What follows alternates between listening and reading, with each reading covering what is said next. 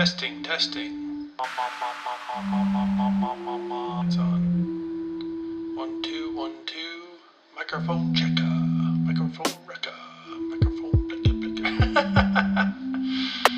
Alright, let's give this a shot. What is life? What does it mean to heal? I'm a human. Hello, hello? Anybody there? Why are we here? What does this mean? Let's figure it out together. This is the Turning of the Bones podcast. What are we doing? That's fun. Just to come play. Play in the podverse.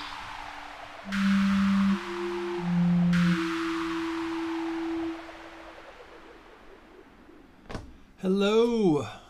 Welcome to the Turning of the Bones podcast. How are y'all doing? How's your day going? What's happening in your worlds? I am sitting here in Denver, Colorado, my little my little bunker. Got my my candles lit. My incense is burning. I've, I've set the mood and the scene to try and record another podcast.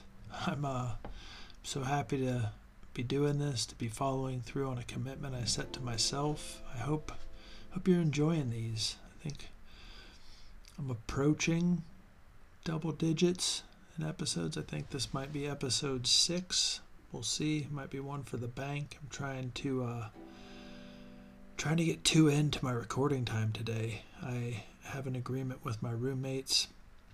Uh, we're all still on quarantine until we're at the CDC recommended safety point to start seeing other vaccinated people. So on May 17th, I will be getting to hug some people that I haven't hugged in a very long time, and I am so excited about that.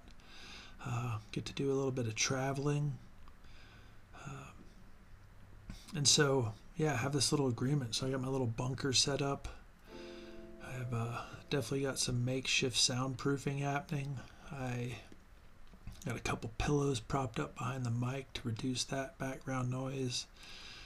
Covering the vents with some pillows. I've got my cloth drapes drawn. Uh, got a huge quilt over my door. And I've requested of my roommates that I have two hours of silence in the house because they're hardwood floors here and this microphone I have picks up pretty much everything, uh, which is nice. I I didn't know almost anything about sound recording until I sat down to start working on this podcast, and I've learned a little bit. Definitely not an expert, but it's definitely my intention here on the podcast to give you a pleasurable listening experience. I I work every morning. I do vocal exercises before I sit down in the shower when I'm after my, my morning workout. I hop in the shower and I, I read very clearly the ingredients and the advertising on my facial soap. And I try to pronounce all of my words clearly so that by the time I sit down, I'm not too worried about it. I when I was in college, and actually most of my life, because I, I was diagnosed with ADHD when I was fairly young. Uh, it was in the 80s. I was born in 1976 and I was in third grade, so I would say this was like mid 80s, 85, 86. Uh, I was diagnosed with attention deficit hyperactive disorder. Um, which now, what is it, 30, 40 years later, seems to be pretty common. There's not like a taboo about it. But when I was young, uh, I was uh, one of the first people in the area that I grew up in Ohio that was put on Ritalin. So much so that they wanted to do like a long term case study on me. Uh, so when I was pretty young, I was I was put on Ritalin and that was a wild trip, you know, giving a third grader speed.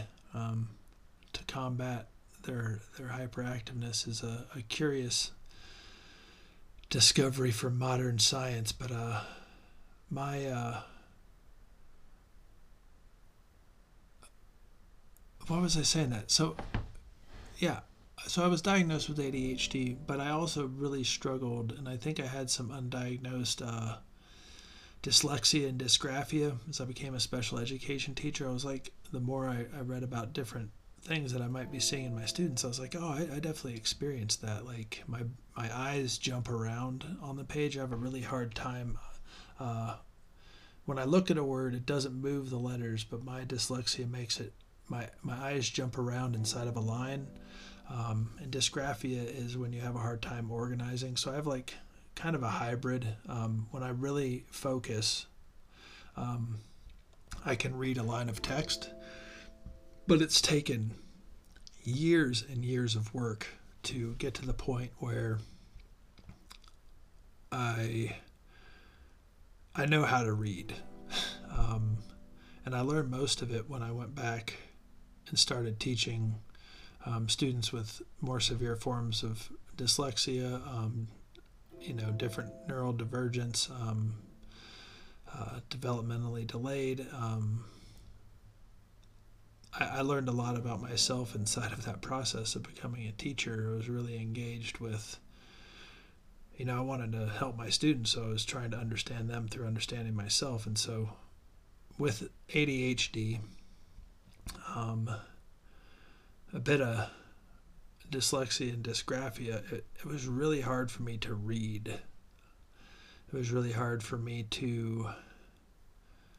I never spoke in class unless it was to make a joke. Uh, I would frequently ask to use the bathroom because you know they had those horribly uncomfortable desks in the 80s. I mean, they've at least the chairs are still awful in public schools. Um, the desks are small. They don't. They're not made for all bodies. Uh, they do have some yoga balls, but most teachers get annoyed because you know what. What do teenagers want to do with a yoga ball? They want to bounce it, and that's distracting. And so, uh, there's we still have a long way to go in this country for educational seating. Uh, it sucks. I'm just gonna say that it is. It's not comfortable it's not conducive to focus or attention. So when I was little, I was stuck in these little chairs, and if I, I couldn't read a line of text, I, I remember, I think I also got diagnosed with a, I had a speech pathologist too. I remember having to read stories into a tape recorder. Um, I don't remember the other side of that, where I was in school getting specific feedback. I'm sure I had some of that, but it was the 80s, you know education, the world was different in the 80s. We weren't nearly as aware of neural divergence or, you know, special education in the 80s was definitely, you know, the handicapped kids by the boiler room.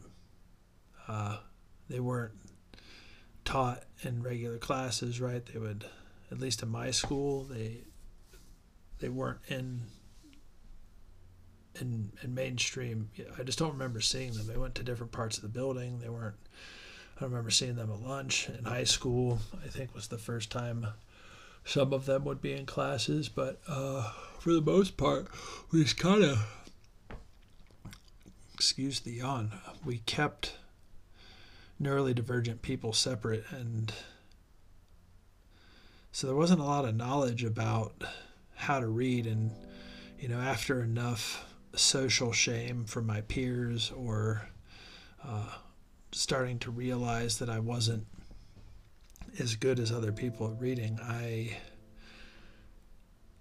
just quit doing it in class. Um, you know, I remember in college, I felt like in college I had to teach myself how to read. I, I graduated high school with a grade point average of 1.7, which is basically like a D minus, like I average D's or close to failing grades most of my schooling. Um,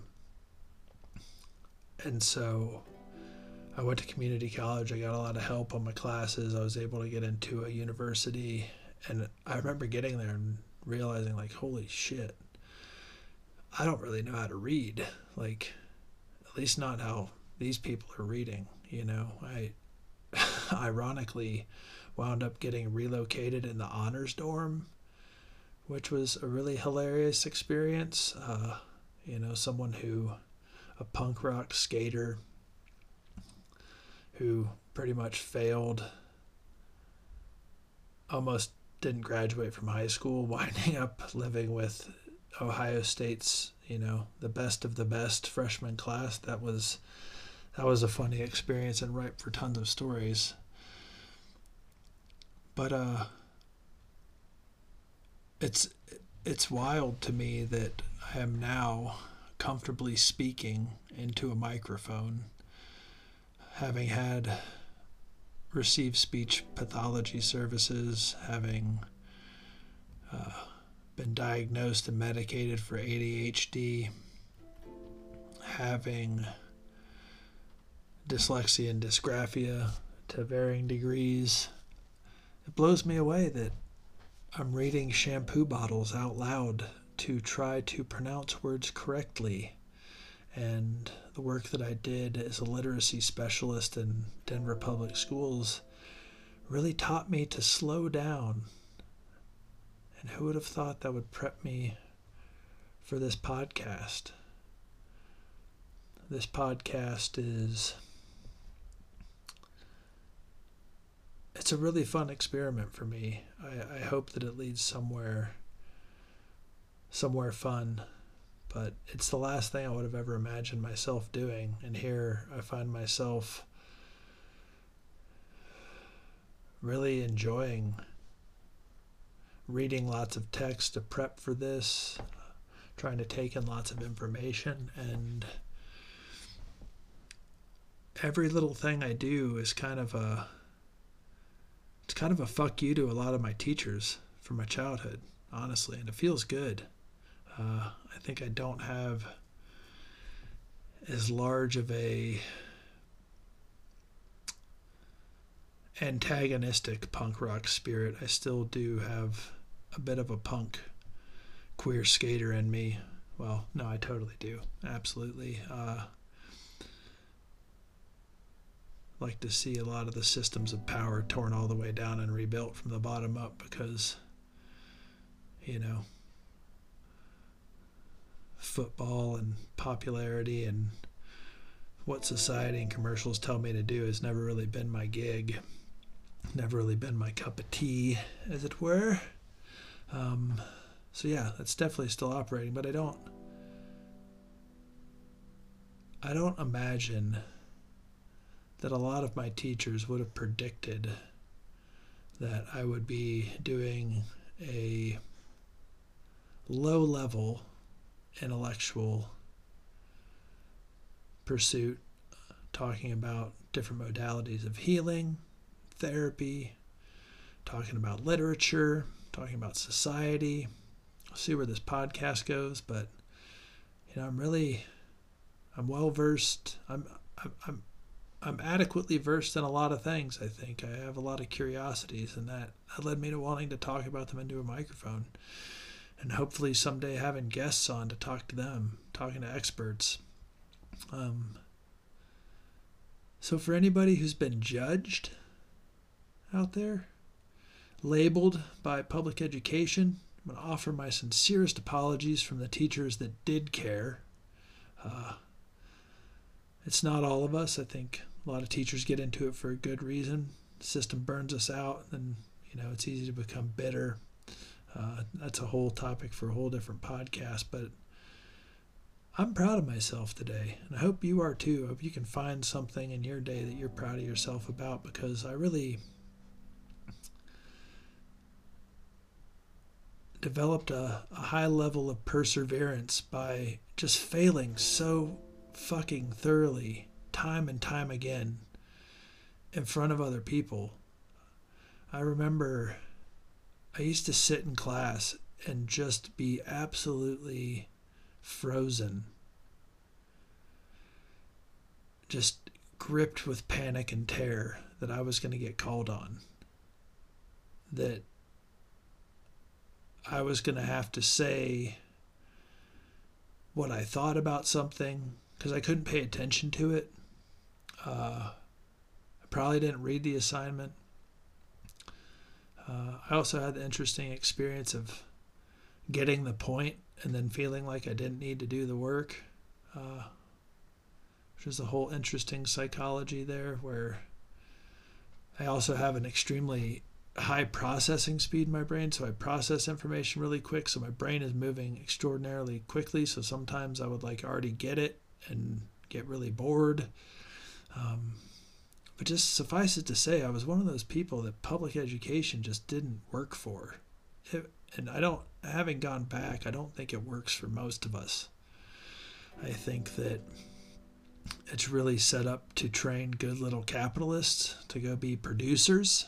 Um, a big part of why I left public education is we were still testing and doing things and trying to give students, and especially, uh, you know, quote unquote, at risk students or students in marginalized communities, we were trying to give them knowledge and skills for jobs that don't exist anymore. We're trying to give them trainings for a world that we frankly don't live in anymore. You know, I don't know how much you all know about this, but modern education was kind of created so that you could move from town to town and have a basic level of education that was transferable. You had a, a, basic understanding. So it started with like reading and basic arithmetic for commerce, or you know, all kinds of jobs require that. Working on farms, uh, working in banking, or mer- being a merchant. Uh, you need to have some basic arithmetic and literacy skills. So a long time ago, this is European. They it was so that people could move around. And then with the Industrial Revolution, it was kind of this production line. Uh, you needed to train students to be ready for. And this is all my opinion. This isn't factually based. This is these are my observations from being in school and having been a student and living in this body. Um, that then we had the industrial people have written about these parts people then we had the industrial revolution and we were kind of getting people ready to be able to work in the factory you know after child labor laws came into effect uh, we needed a place for children to go created uh,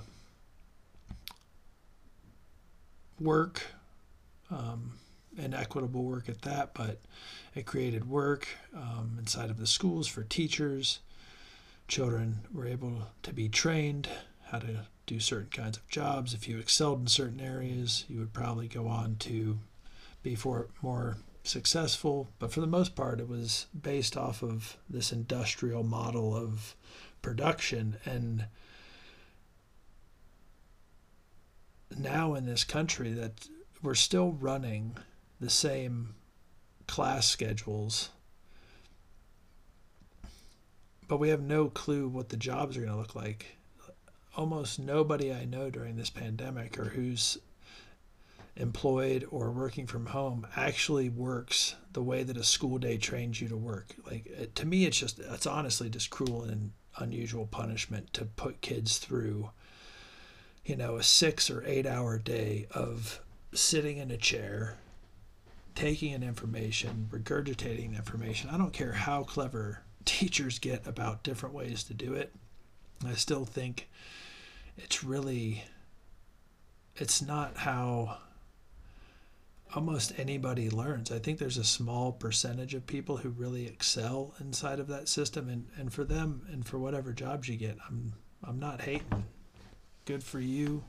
Congratulations. I'm so happy that that that's working out for you. Um, but I don't think it's it I ended up quitting teaching because it just doesn't feel real to me. Like, no job that I've ever had besides teaching follows a schedule like that.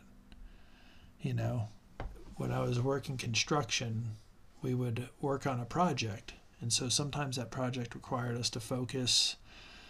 Say it was putting on a roof before it rained. Well, sometimes that project would require me to focus for six hours straight or eight hours or um, you know, take small breaks to sit down because we just carried half a stack of plywood um, and then get going again and then do some math and then do cuts. But no job I've ever had followed this like intense schedule of like, I would say containment, really, you know. Uh, I'm under the opinion that most of what school does is prepare us to self monitor and self police our own behavior because we feel like we always have uh, a prison guard watching over us. The teachers become the prison guards. Um, and I think it also teaches us to be absolutely terrified of failure. 100%. If you can't do this, then you're not going to get a job. I can't tell you how many conversations I had with teenagers that were like, honestly thought, you know, they had this deep fear that had been instilled in them. If they don't do a high school diploma, they're not going to survive. And having gotten out of school and lived a pretty damn full life, I would say, like I've met people who didn't graduate high school who are super successful.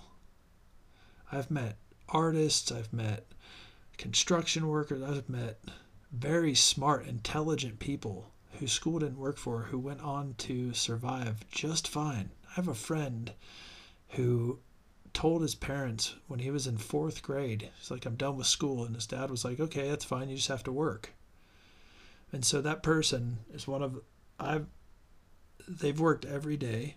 I, I've never seen someone, I mean, I'm sure they do, he doesn't always like work nobody does but like he works consistently he takes care of his family he owns like three houses in Boulder County which is one of the richest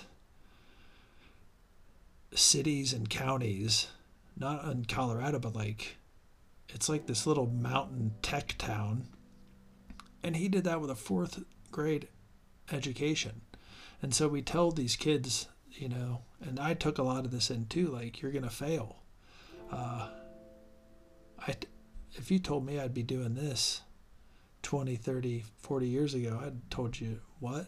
Like, there's no way I would go to college or get a master's or uh, teach in a high school. Why would they let me teach kids? Like, I need help. Um, this has been a really long ramble about being able to read a, a shampoo bottle out loud. Um, as I was reading the shampoo bottle this morning, a lot of this came back to me. I was like, it's really hard to read out loud. It's really hard to talk into a mic. When I was in college, I remember it got worse. So it actually got worse when I got in college. My panic about you know being being called out or being seen as a fraud or a failure. Like I don't deserve to be in this, you know, whatever third level Shakespeare class, which wasn't true. Like I could understand all of the concepts when I would talk about it, when somebody else read it, when I had help, you know, understanding the language of Elizabethan uh, literature.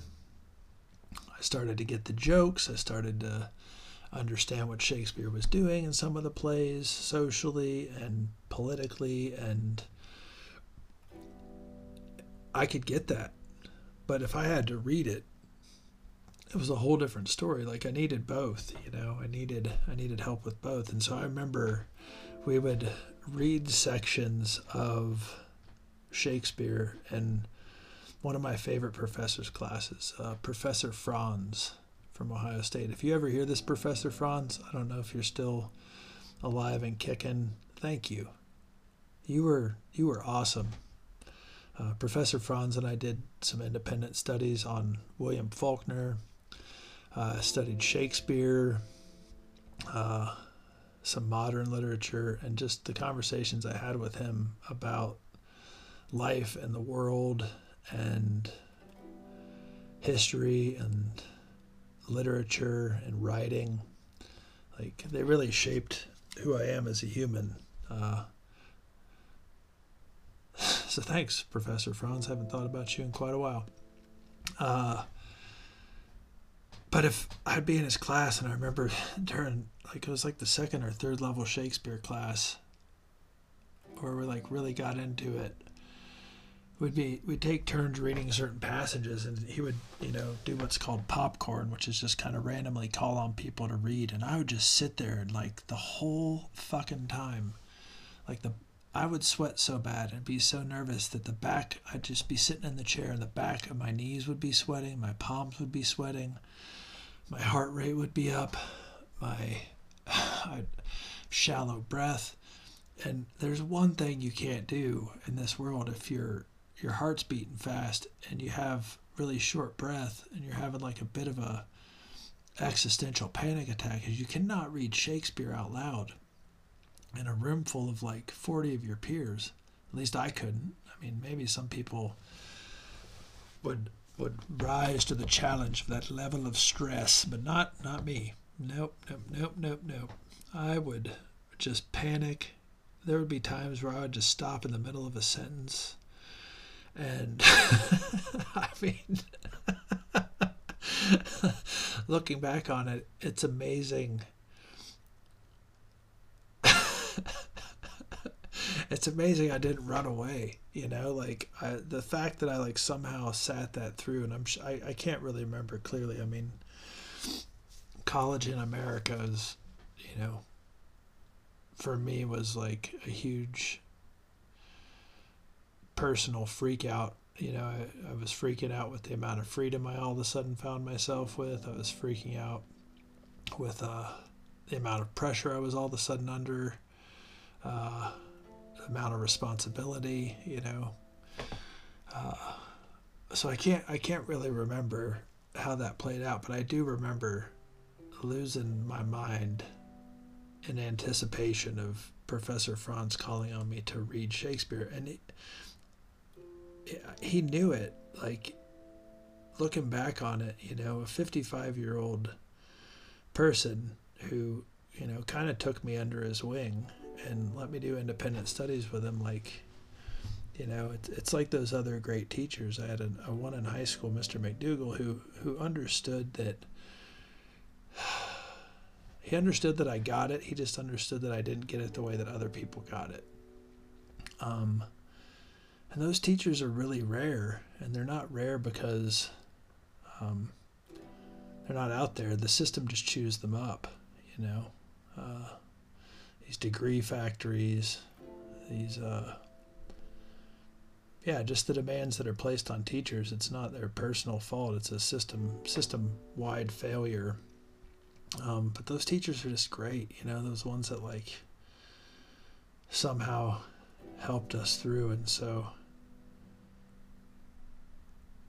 all that to say, I successfully read an entire shampoo bottle out loud to myself in the shower getting ready for this podcast.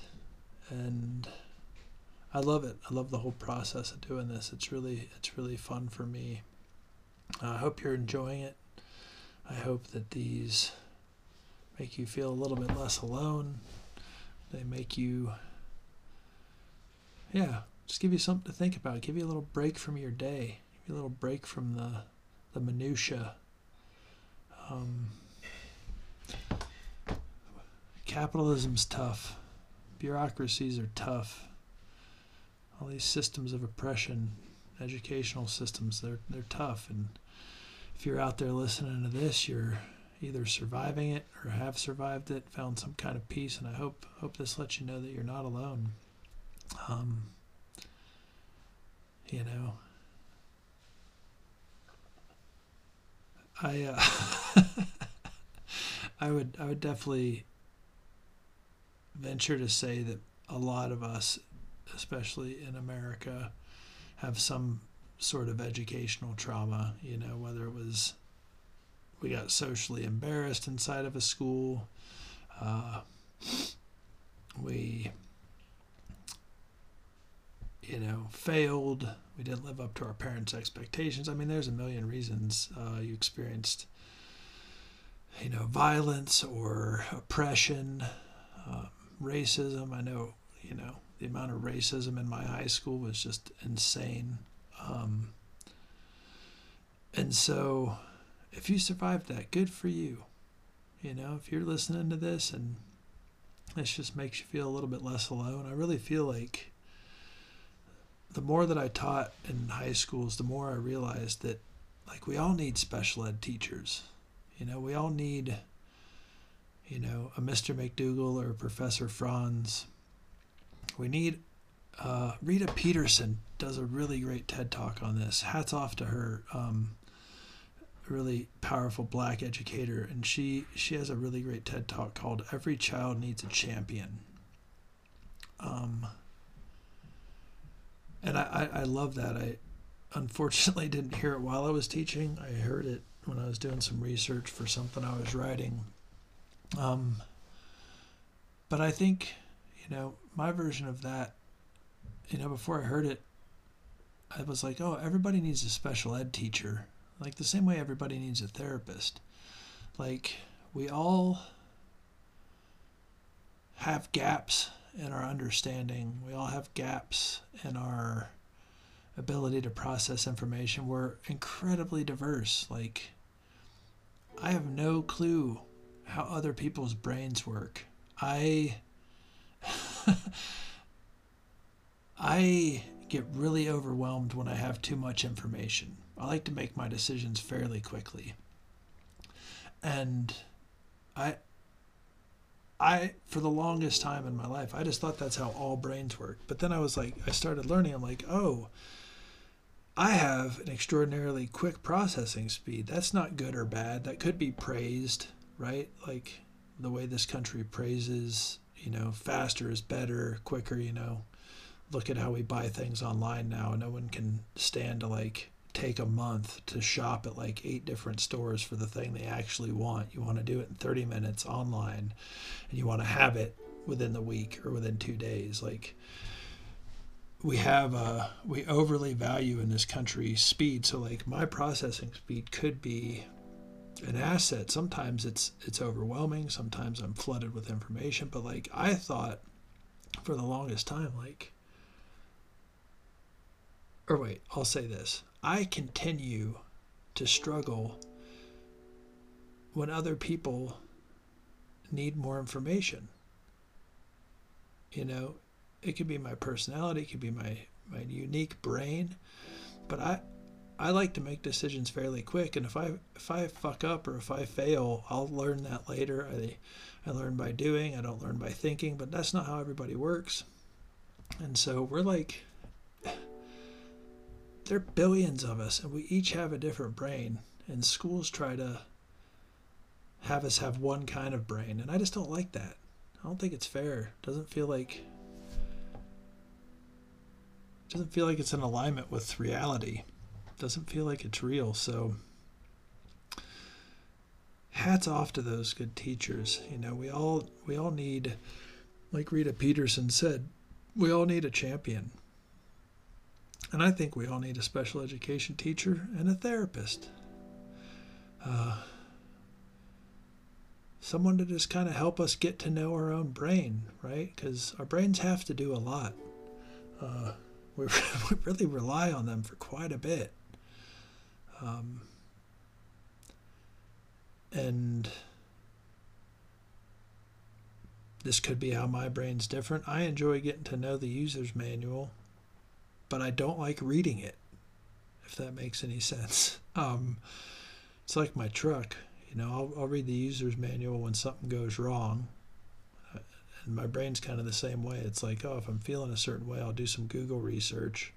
Um, but I learn by doing. You know, not everybody does learns that way. Um, and so, yeah, I really think we could all use a special education teacher. You know, because in high school and the ones that I worked in, the special education teachers didn't just help the students; they helped the other teachers help the students. So they were helping the teachers see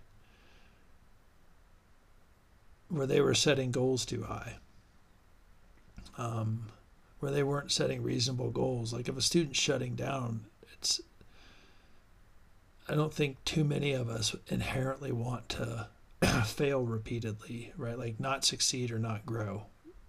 I'll say this a different way. It's natural, and in nature, things crave growth, and those those happen in cycles. They happen in cycles in nature, but I think it's the it's the natural order of things for things to want to grow. So I would say that students and humans want to grow, and at the age where their brain is growing and they're still developing a frontal lobe, very few high school students want to fail across the board. Um, they want to have small successes that lead to accomplishment. It gives them a sense of self worth, it gives them uh, a sense of control and autonomy over their own life, uh, which is hugely important for all of us. And so, like, special education teachers would help teachers, grown ass adults, who know the information figure out where they were skipping over stuff that they took for granted that a child wouldn't know. But they know because they're 40 50 and they they they would take things for granted. And so yeah we all need a special education teacher. Shampoo bottles and special education teachers. I think that'll be the topic of this episode. Um, i hope each one of you had a teacher like that. Maybe let them know. Uh, I just got a message from one of my former students, and this is somebody I absolutely adored. Um, and she, uh, I think she's t- 25 now. She's married, has a job. Um, I met her when she was 14. Uh, she's just kind of hanging out outside my class one day, um, I didn't have her as a student. Um, I had really small groups uh, as a literacy specialist, and uh, the tests had deemed that this human, uh, Maria, could could read well enough um, to not be in my class. But uh, I had helped some of her friends and family members, and she I, she knew about me somehow. And one day, like I saw her outside my class, and we just started talking when she was a freshman, and uh, over the years, she just kind of come check in with me. um, I was helping her cousin. She'd come check in on her cousin. She's just a real badass, you know, someone who was probably had more responsibility than she needed at a way younger age, but just emotionally mature. Like she's probably been raising her cousins. Um, and she was awesome. And I ended up actually having her uh, in a. I switched programs, and she joined that program later. Um, and I got to to work with her a lot on life lessons. I had a small room and I would help students on assignments, uh, helped special education students, but basically this program I was working in was like a small credit recovery thing where people were trying, the students were trying to make up credits, and I would I would have her in and we'd talk about life and help her on her paper. Um, we'd play music we danced like just a really like she just like lit up the room. She get the other students involved like she was great. Um, and recently you know one of the benefit recently she reached out to me on social media uh, she hadn't been on for a long time she's like one of those cool kids who was like i totally get it um, probably would have gotten along if we were in high school at the same time. Like, didn't want to do what other people were doing, so she didn't have social media, but she got one and uh, reached out and just said, "Hey, how you been? Oh, it's great. You're married." And da da da da da. And she sent me this really lovely note. Um, and the note was like, basically, the note said, "I'm gonna pull it up here now that I'm thinking about it." And just, I'm just gonna read it to you straight from straight from the phone.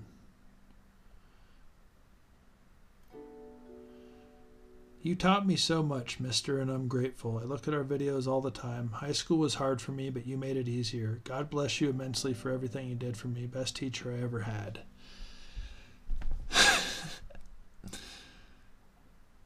yeah, so, like, just getting that note, like, my heart, reading it to y'all, sharing it with y'all, like, my heart feels so full. Uh, feel like my life has had a little bit of meaning.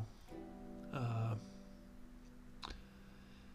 so yeah, if you have time, maybe let one of those teachers, one of those people, one of those champions you had, let your therapist know. Uh, let somebody who who is working to help you know how much it meant. Um, and if that's scary for you, don't sweat it. You'll do it when you're ready. But uh, it means a lot. I hope that uh, this rambling podcast finds you well today. This is a listener supported, crowd funded podcast. Uh, I depend on the support of my listeners. I'm going to try to keep doing this so that can't tell me what not to talk about, you know? Don't want to get a sponsor that's like, don't talk bad about public education. And I'm like, listen, it's broken. I want to be able to talk about what I want to talk about. And I think that's important have the conversations that we need to have. So if you're getting something from this podcast, please go over to my Patreon page, donate whatever you can. Uh, this is this is I spend a lot of time on this every week, and I'm hoping to get paid for it. I put a lot of work into it, a lot of effort, it's a lot of emotion, a lot of intellectual energy, uh, a lot of creative energy, and I really care about it trying to make this a pleasurable experience for y'all to come have a break. And yeah, if you can, donate five bucks a month. Uh, help me, help other people who, who can't afford, keep listening, get something from the podcast. Like Blindboy says, it's a model based on soundness, uh, which I love. I love that literarily, making some sound here. So let's do something sound. Uh, sending my voice out into the podverse. Yeah, head over to my Patreon, www.patreon.com slash turning of the bones. Go over to my website. The links are all there. There are blog posts there. You can check out some of my writing. And yeah, please, please donate through Patreon. Uh, you can also DM me Turning of the Bones on Instagram, Turning of the Bones on Facebook. Recommend this podcast to a friend. Uh, any of that is so appreciated. Uh, appreciate all of my patrons, all of my listeners. Thank you so much for tuning in. Thank you so much for taking the time. And I, I look forward to building this community, having some guests on, being able to compensate them for their time if I can get some, some money coming in yeah, so blessings, you beautiful, beautiful, beautiful beings, you lovely lambs, you perfect pilgrims. I hope you have a really glorious day, and I hope that I hope that you can just take a minute and think about someone who helped you get here, and I hope that somebody lets you know that you helped them. Uh, if you're listening to this podcast, you're helping me. Uh, small enough at this point that I can say that I probably know every one of you, and all of your love and support means the world to me. So, thank you so much. I'm going to keep doing this, keep putting these out every Friday. Love to you all. Be well.